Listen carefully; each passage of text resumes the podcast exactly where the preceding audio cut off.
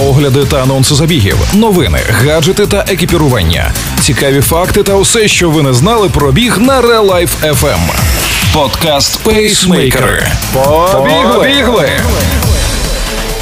Усім привіт!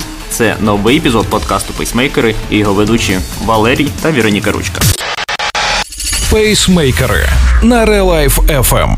І сьогодні ми розкажемо останні новини зі світу бігу. World Athletics та World Master Athletics досягли історичної домовленості.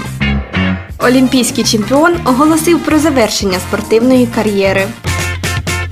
World Athletics та World Master Athletics досягли історичної домовленості, згідно якої чемпіонати світу з кросу серед професіоналів та ветеранів вперше відбудуться разом у австралійському місті Баттерс наступного року. Рада міжнародної легкоатлетичної асоціації не лише схвалила це рішення, а й затвердила розклади змагань для Батерста. World Athletics, World Master Athletics та оргкомітет Баттерста спільно працюватимуть над організацією першого чемпіонату світу з кросу серед ветеранів, який планується на вікенд 19-20 лютого 2022 року. Президент World Master Athletics Маргіт Юнгман сказала: Ми раді запропонувати нову можливість ветеранам легкої атлетики зібратися разом, щоб не лише відсвяткувати свою любов до бігу та змагань, а також приєднатися до найкращих кросменів світу і випробувати свої сили на мальовничій трасі МТ Панорама у місті Батерст. До програми змагань серії Мастерс увійде змішана естафета 4 по 2 км.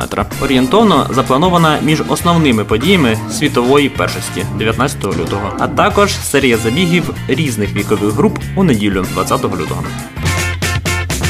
Олімпійський чемпіон зі спортивної ходьби на 50 кілометрів Джаред Талент оголосив про завершення спортивної кар'єри після того, як цього вікенду змушений був знятися з чемпіонату Океанії через травму підколінного сухожилля. Вічно другий австралієць має у своєму активі два срібла Олімпійських ігор 2008 та 2016 років, три срібних нагороди чемпіонатів світу 2011, 2013 та 2015 років. На Олімпіаді в Лондоні він також фінішував другим, але все ж таки отримав свою золоту медаль через роки після допінгової дискваліфікації росіянина Сергія Кірдяпкіна. Я щиро сподіваюся на ще одну олімпійську медаль у Токіо. Останні роки були суцільною боротьбою. Мене переслідували травми та ще кілька неприємностей особистого життя. За цей час було і кілька білих смуг, коли я думав, що все змінилося і далі рухатимуся у правильному напрямку, аби повернутися на звичний для себе рівень. На жаль, цього не сталося.